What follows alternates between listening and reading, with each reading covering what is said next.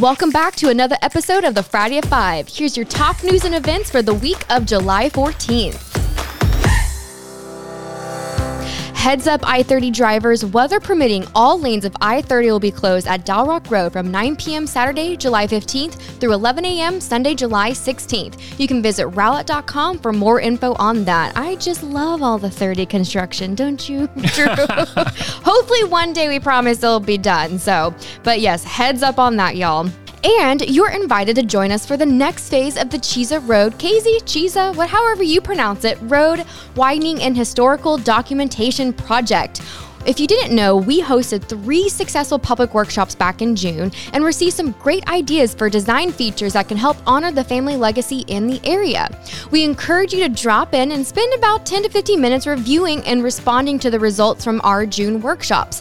All the meetings have the same t- same content at different times, so come to one that works best for your schedule. They start. We have three coming up next week or this week. Uh, we have one on Sunday, July 16th from 2 to 4 p.m. We have another one on Wednesday, July 19th from 6:30 to 8:30 p.m. And the last one is Friday, July 21st from 9 to 11 a.m. And those will be hosted at the Rowlett Community Center. So visit our Facebook page, and there's going to be a link in the show notes to learn more. And especially if you didn't know about this project, please read up on it. There's a lot of things happening. And if you know of anyone or have any stories or photos or videos, we're trying to document and put a really beautiful uh, documentary together in a, in a book as well. So reach out to us if you have any information about that. Did you know that the Salvation Army partners with the City of Rowlett to facilitate mortgage, rent, and utility payment assistance for eligible residents? You can call 214 637 8204 to apply for that and make sure to let them know that you are a Rowlett resident.